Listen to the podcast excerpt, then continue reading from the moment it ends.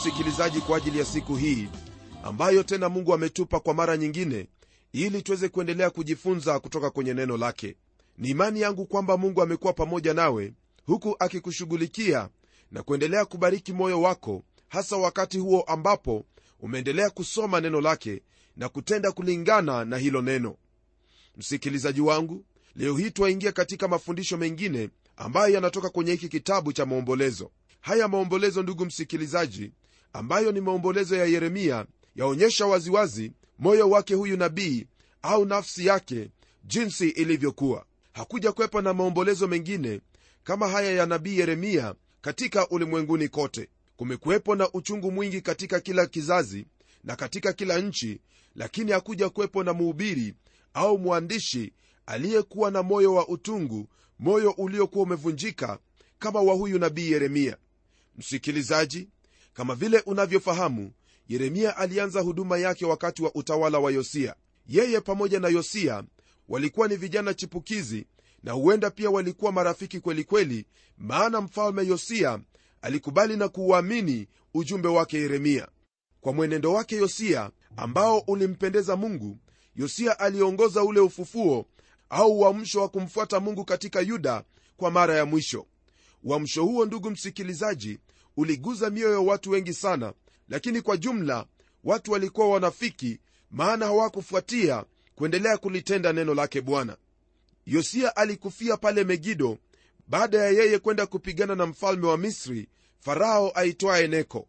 Msikilizaji vita hivyo ambavyo yosia alipigana havikuwa ni vita vyake wala haikustahili aende kupigana na yule mfalme wa misri. Hata hivyo ndugu msikilizaji yeremia aliendelea na huduma yake ya unabii katika utawala wa wafalme wanne ambao walikuwa waovu waliomfuata yosia. Kulikuwepo na huyo mfalme yoahazi yoakimu yoakini na sedekia aliyekuwa mfalme wa mwisho wa yuda. Kupitia kwa kinywa chake yeremia mungu aliliita taifa hili la yuda pamoja na watu wake waweze kumrudia. Lakini jambo hilo halikuwezekana hata kidogo maana hawakuliamini lile neno wala kulisikiza au kulitii. Jambo hilo lilifanya taifa hilo kuanguka au kuharibiwa. Yeremia alishuhudia kuharibiwa kwa yerusalemu na akaona jinsi ilivyoteketezwa akakaa kwenye majivu yake huku machozi yakitiririka mashavuni mwake. Msikilizaji yeremia alishuhudia yale ambayo alikuwa ametabiri jambo ambalo lilimvunja moyo kabisa na kumuumiza kwa kuwa watu wa mungu walikataa kulitii neno lake katika kitabu hiki cha maombolezo twapata sura tano ambazo kila moja ya hizo sura ni wimbo wa kuomboleza. Maombolezo haya ni yenye huzuni kabisa ambayo hatuwezi tukaelezea vizuri maana yule aliyeyaona yale yani yeremia ndiye anayeandika kutoka kwenye moyo wake. Katika maombolezo haya twamwona yeremia akisimama na kuomboleza juu ya yerusalemu. Kitabu hiki kimejawa machozi na huzuni. Msikilizaji maombolezo haya yanatuonyesha jinsi ambavyo moyo wake yeremia ulivyokuwa. Yeye alinena neno lake mungu ambalo lilimvunja moyo wake na pia kumuhuzunisha kwa sababu ya watu wake ambao hawangeliweza kulitii neno hili. Jambo hili ni jambo lililokuwa gumu sana kwake hasa alipoona mambo yote yakitimia machoni pake. Msikilizaji yeremia alikuwa na moyo wa mwanamke moyo ulio mweupe moyo uliojaa huruma na alikuwa mororo kama vile mama anavyokuwa kwa mtoto wake. Hata hivyo alinena maneno yaliyokuwa magumu yenye uzito katika biblia. Alitangaza kuharibiwa kwa yerusalemu na akatangaza hukumu juu ya nchi hiyo. Lakini pamoja na hayo yote alikuwa na moyo wa kuwajali watu hawa maana alinena pamoja nao akiwashauri waweze kujisalimisha mikononi mwa nebukadreza mfalme wa babeli. Msikilizaji ujumbe wake haukumpa chochote bali ulimwingiza katika kila aina ya shida na taabu. Ujumbe wake yeremia ndugu msikilizaji ulikuwa ni ujumbe uliojaa machozi mengi na pia ni ujumbe ambao ulionyesha kwamba wale ambao yeremia alikuwa akiwanenea walikuwa katika moyo wake ndiposa moyo wake ulivunjika alipokuwa akiyanena maneno yale. Ndugu msikilizaji hilo ndilo jambo ambalo lahitajika katika huduma za watumishi wa mungu iwapo wewe utanena maneno matupu basi fahamu kwamba wewe haufanyi kazi yake bwana bali huenda wewe unafanya kazi kama vile kazi zinginezo zozote zile. Ni lazima unaponena neno lake mungu liwe ni neno ambalo latoka moyoni mwako neno linalokugusa wewe neno ambalo linakuvunja wewe kwa kuwa unafahamu kile ambacho kitawapata watu hawa wasipotii neno hilo. Ni sikitiko kwamba siku za leo msikilizaji hatuna watu ambao wanalihubiri neno la mungu jinsi ambavyo watumishi wa mungu walivyofanya. Wakati ambapo petro alisimama na kuhubiri neno la mungu siku ile ya pentekoste wale watu waliokuwepo mahali pale waliguswa katika mioyo yao na kuuliza je tufanye nini tuokolewe? Hivyo ndivyo ambavyo yahitajika kuwa maana wewe ambaye unamwamini yesu kristo umejawa roho wake mungu una neno lake mungu na inakufaa wewe unaponena. Neno hilo litoke katika moyo wako na kuweza kuingia katika mioyo ya watu ili kwamba wafahamu kuwa hawana njia nyingine yoyote ile ya kugeukia bali kumgeukia yesu kristo ili wapate wokovu. Je kwa nini hatuoni watu wakiokoka siku hizi sana? Kwa nini imekuwa ni vigumu kuwashuhudia watu kuhusu upendo wake mungu sababu ni moja tu katika mioyo yetu watu hawa hawapo hata kidogo. Labda pengine imekuwa ni kwamba mimi nimeokoka nitawaambia wakisikia ni sawa wakikosa kusikia ni juu yao. Ndugu yangu tusiwe na moyo kama huo bali tuweze kuendelea kunena neno hili la bwana kama vile yeremia alivyofanya yeremia alikuwa na taifa hili katika moyo wake kwa kuwa yeye ndiye aliyekuwa mzalendo halisi mzalendo ambaye alipenda nchi yake na akapenda watu wake na kuwatakia mema. Ndiposa hata alipokuwa akiteswa hakukosa kuwanenea neno lake bwana jinsi ambavyo mungu alikuwa amenena naye. Rafiki yangu ni vyema wewe pia uwe na moyo kama huo uwapende watu kutoka kwenye moyo wako uweze kuwaombea waingie katika moyo wako ukipata ujumbe kutoka kwake bwana unene nao huo ujumbe na lile ambalo litafanyika ndugu yangu ni kwamba watu hawa ni lazima watabadilika na kumfuata yesu kristo kama bwana na mwokozi wao. Msikilizaji wewe unaishi wakati huu kwa sababu mungu amekuokoa kwa sababu ndiposa ninakwambia kwamba iwapo wewe unawapenda watu iwapo wewe unampenda mungu itakubidi uwaombee hawa watu na baada ya kuwaombea ni lazima unene nao habari za bwana yesu kristo. Rafiki msikilizaji heri iwe kwamba katika siku hiyo ya mwisho watasema kwamba walilisikia neno lakini hawakulitii wala kuliamini badala ya wao kusema kwamba tulikuwepo pamoja naye lakini hakutwambia lolote lile. Ndugu msikilizaji fanya hivyo.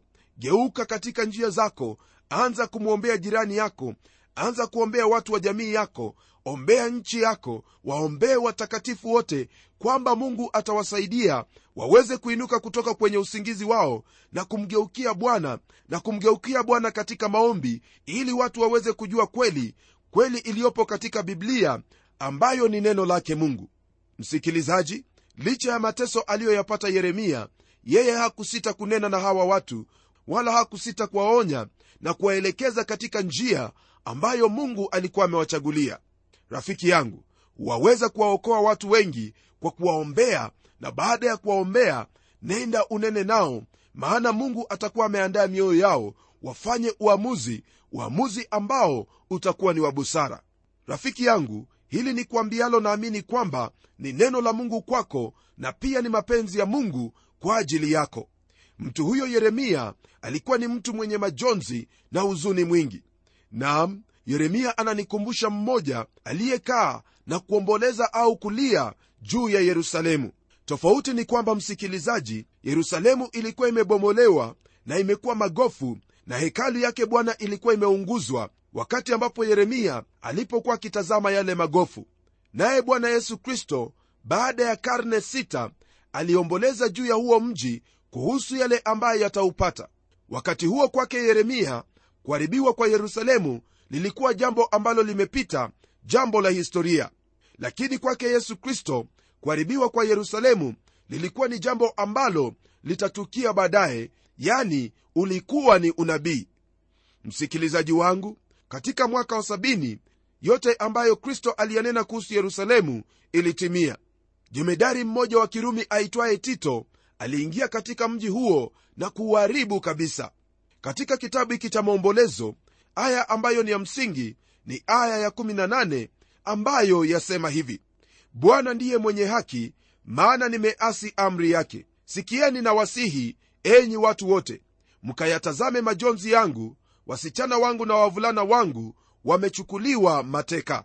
Msikilizaji hayo ndiyo ambayo yeremia alikuwa akiomboleza juu yake lakini anafahamu kwamba bwana ndiye mwenye haki kwa kutekeleza lile ambalo alitekeleza kabla hatujaingia kwenye sura ya kwanza ndugu yangu napenda ufahamu jambo hili kwamba yeremia alitabiri katika utawala wa wafalme watano.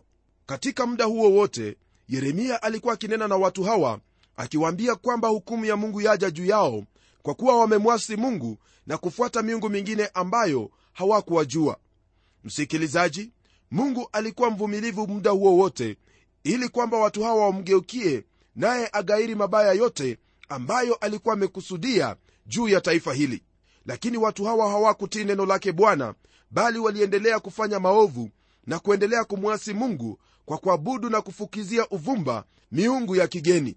Hilo ndugu msikilizaji ni jambo ambalo lilifanya mungu aweze kutekeleza mabaya yote ambayo alikuwa amewaonya kuhusu. Nawe ndugu msikilizaji elewa kwamba mungu ananena pamoja nawe wakati huu kuhusu maisha yako ya baadaye hasa kuhusu uhusiano wako na mungu jinsi anavyotaka uwe. Mungu anahitaji kwamba mungu anane uwe ni kulingana na neno lake yani biblia. Maana ni katika biblia ndipo twapata mwongozo wa kutuongoza jinsi ambavyo twahitaji kuwa na uhusiano mwema naye mungu wetu na pia pamoja na wale wote ambao tunaishi nao.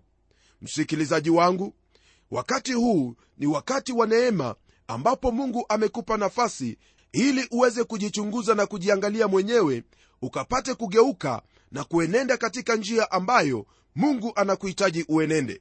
Kwa kufanya hivyo hukumu ya mungu haitakuwa juu yako bali baraka zake mungu zitakuwa juu yako. Si eti kwamba ambayo mungu anakuhitaji kukuhukumu. La hasha!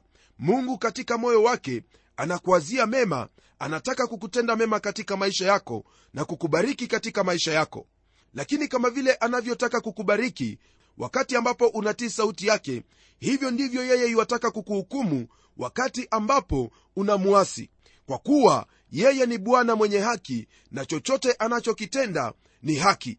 Msikilizaji njia ya wewe kumpendeza bwana si kwa kutenda matendo mema tu. Kwa kuwa yeye ni bwana matendo yako yatokane na huo moyo moyo ambao umemgeukia yesu kristo kama bwana na mwokozi wake ni kutoka kwenye moyo huo ndipo matendo yake yanakuwa ni mema matendo ambayo yanampendeza mungu na kumtukuza mungu kama vile yesu kristo alivyosema kwamba matendo yenu yawe mema machoni pa watu ili watu wamtukuze baba yenu aliye mbinguni.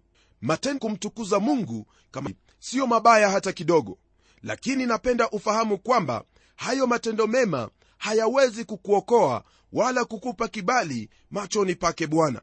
Lakini fahamu hili pia kwamba matendo mema ni matunda ambayo yanatokana na imani yako katika bwana yesu kristo msikilizake bwana lakini fahamu hili pia kwamba matendo mema na kulizingatia maishani mwako tunapogeukia sura ya kwanza msikilizaji twaanza na wimbo huu wa maombolezo ambao ni wimbo wa kwanza unaofungua kitabu hiki kwa hali ya huzuni kwelikweli kweli. neno la bwana latuambia hivi katika aya ya kwanza hadi saba. Jao ni wimbo wa kwanza unaofungua kitabu hii kuwa umejaa watu. Jinsi alivyokuwa kama mjane yeye aliyekuwa mkuu kati ya mataifa. Binti mfalme kati ya majimbo jinsi alivyoshikwa shokoa. Hulia sana wakati wa usiku na machozi yake yapo mashavuni. Miongoni mwa wote waliompenda hakuna hata hati ya majimbo. Jinsi rafiki zake wote wamemtenda hila wamekuwa adui zake yuda amehamishwa kwa sababu ya kuonewa na kwa sababu ya utumwa mkuu anakaa kati ya makafiri haoni raha iwayo yote. Wote waliomfata wamempata katika dhiki yake. Njia za sayuni zaomboleza kwa kuwa hakuna ajaye kwa siku kuu. Malango yake yote yamekuwa ukiwa makuhani wake hupiga kite pata katika dhiki yake. Tunika na yeye mwenyewe huona uchungu. Watesi wake wamekuwa kichwa adui zake hufanikiwa kwa kuwa bwana amemtesa kwa sababu ya wingi wa makosa yake.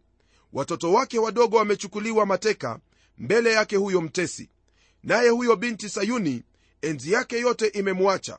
Wakuu wake wamekuwa kama ayala wasioona malisho nao wamekwenda zao hawana nguvu mbele yake anayewafuatia.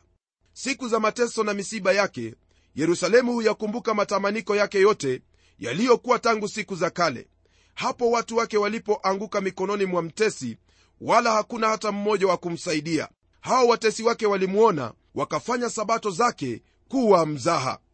Ndugu msikilizaji yeremia hapa anaomboleza jinsi ambavyo mji uliokuwa mkuu mji ambao ulikaa kama malkia mji ambao ulikaa kama mfalme kati ya majimbo ulivyoanguka. Mji huo sio mwingine bali ni mji wa yerusalemu. Je ni nini hicho ambacho kilifanya mji ambao ulikaa kama mfalme kati ya majimbo ulivyoanguka? Yatatusaidia kuweza kuelewa kile ambacho kilifanya mji huu kuanguka. Neno la bwana latuambia hivi katika aya hiyo ya nane. Yerusalemu amefanya dhambi sana kwa hiyo amekuwa kama kitu kichafu. Wote waliomheshimu wamemdharau kwa sababu wameuona uchi wake. Naam yeye anaugua na kujigeuza aende nyuma ndugu msikilizaji hapa twapata jibu la kwanza au sababu wameuona uchi waelezea kwanza kwa nini mji huo ulianguka. Mji huo ulianguka kwa sababu ulikuwa umetenda dhambi sana na pia uchi wake ukaonekana. Rafiki msikilizaji hili ni jambo ambalo humpata yeyote ambaye hutenda dhambi. Unapotenda dhambi usifikiri kwamba utaepuka maana dhambi itakuharibu dhambi huharibu na wala haijengi kwa vyovyote vile kwa hivyo mwenzangu ni ombi langu kwamba wewe utaenenda katika kweli yote ukitenda haki maana kwa kukosekana kwa haki katika mji uliokaa kama mfalme kati ya majimbo mji huo ulianguka. Mji huo ulianguka kwa kuwa watu waliokuwa wakiishi katika mji huo walimwasi mungu wakatenda dhambi na kufanya mambo machafu mbele zake mungu mambo yaliyomchukiza na hata kumfanya waliokuwa wakiishi katika mji huo. Msikilizaji jambo hili ambalo lilipata yerusalemu ni jambo ambalo laweza kumpata yeyote yule ambaye anamwasi mungu na kuenenda katika njia yake. Kwenye aya ya 9 hadi 12 neno la mungu latuambia hivi. Uchafu wake ulikuwa katika marinda yake hakukumbuka mwisho wake. Kwa hiyo ameshuka kwa ajabu yeye hana mtu wa kumfariji. Tazama bwana teso langu. Maana huyo adui amejitukuza. Huyo mtesi amenyosha mkono wake juu ya matamaniko yake yote maana ameona ya kuwa makafi bwana teso langu maana huifu pake ambao kwa habari zao uliamuru wasiingie katika kusanyiko lako. Watu wake wote hupiga kite wanatafuta chakula wameyatoa matamaniko yao wapate chakula cha kuhuisha nafsi. Ee bwana tazama uangalie kwa maana mimi nimekuwa mnyonge. Je si kitu kwenu enyi nyote mpitao njia? Angalieni mtazame kama kuna majonzi yoyote mfano wa majonzi yangu niliyotendewa mimi ambayo bwana amenihuzunisha kwa hayo siku ya hasira yake iwakayo. Msikilizaji kwenye aya hizo ambazo tumesoma ni aya ambazo zaonyesha waziwazi kwamba yeremia alikuwa akilia kwa hayo siku ya hasira yake iwaji huo. Hata hivyo ndugu msikilizaji sio watu wengi ambao hupenda kusikia kuhusu hasira ya bwana iwakayo. Naam jambo hili ndugu msikilizaji ni jambo ambalo watu wengi hawapendi kulihubiri katika mahubiri yao. Wao hujipa udhuru huu kwamba wanahubiri injili ambayo itamfikia huyo mtu wa ulimwengu. Lakini fahamu hili kwamba yeremia pia alikuwa akifikia huo ulimwengu uliokuwa umepotoka lakini hakufanikiwa sana. Licha ya hiyo yeye huyo mtu wa ulimwengu. Lakini fahamu ambavyo mungu alimpa. Mungu alihukumu nchi hiyo ya yuda kwa sababu ya dhambi yake naye pia katika kizazi hiki chetu cha leo atahukumu taifa lolote lile au kuhukumu mtu yeyote yule kwa sababu ya dhambi. Mungu bado huhukumu dhambi. Mungu hajabadilika hata kidogo na lile ambalo alitenda kwa yerusalemu na mataifa yote yaliyokuwa yakitenda maovu hilo ndilo ambalo yaweza kufanya kwa taifa lolote lile amini usiamini ndugu msikilizaji mataifa yote yapo mikononi mwake mungu na mungu atayahukumu mataifa yote kwa kuwa yeye ndiye ambaye aliumba mataifa yote na pia aliwaumba wanadamu wote na vyote vinavyoonekana na visi... mungu atayahukumu mataifa yote kwa kuwa yeye ndiye ambaye lisikia neno lake mungu na kulifuata kikamilifu kwa kuwa yeyote anayetenda kinyume cha neno lake huyo atahukumiwa. Neno la mungu ni wazi kabisa katika biblia. Soma biblia yako nawe utafahamu yale ambayo yanakustahili kutenda.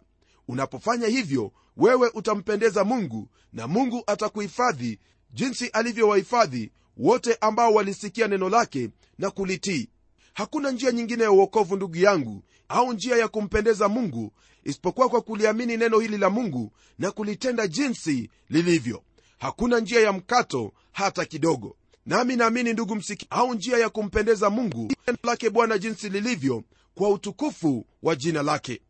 Nitaomba hakuna njia ya mkati mungu wetu uishie milele na kushukuru kwa kuwa wewe ni mwingi wa rehema tena wewe ni mvumilivu. Asante kwa kuwa bwana katika uvumilivu wako watupa neema na rehema zako ili tuweze kugeuka na kuacha njia zetu mbaya na kukufuata wewe. Namwombea ndugu yangu msikilizaji kwamba utamsaidia katika maisha yake anapogeuka na kukufuata wewe na kuenenda katika njia zako katika kila hali utamwezesha utampa nguvu ili atende yote kulingana na mapenzi yako kwa ajili ya utukufu wa jina lako. Asante bwana maana najua kwamba yeyote anayekutafuta kwa bidii yeyote ili atende yote huyo wewe utampenda na utakaa pamoja naye na utamsaidia kwa kila njia ili aendelee kuishi jinsi ambavyo wamhitaji kuishi. Bwana mpe nguvu za kushinda uovu wote kwa kuwa wewe ndiwe ambaye ulishinda uovu wote pale msalabani. Na kushukuru kwamba utatenda hayo yote kwa kuwa nimeomba katika jina la yesu kristo aliye bwana na mkombozi wetu. Amen. Ndugu msikilizaji yeremia alikuwa na maombolezo yaliyokuwa na uchungu na majonzi. Sababu ilikuwa ni moja tu. Watu hao walikuwa ni wakaidi walikuwa wamekaidi amri yake mungu. Nami ni kuambialo ni hili usiwe mkaidi dhidi yake amri au maagizo yake mungu maana unapofanya hivyo kwa kiwango chochote kile wewe unamekaidi amri yake mungu na yako. Lakini nina uhakika kwamba wewe utatafuta sana na kwa bidii kabisa kulitenda neno lake mungu. Naam na unapofanya hivyo wewe utakuwa ni mbarikiwa na mungu atakuhifadhi kama vile alivyowahifadhi wale wengine wote waliomtumainia. Hadi kipindi kijacho mimi ni mchungaji wako jofre wanjala munialo na neno litaendelea.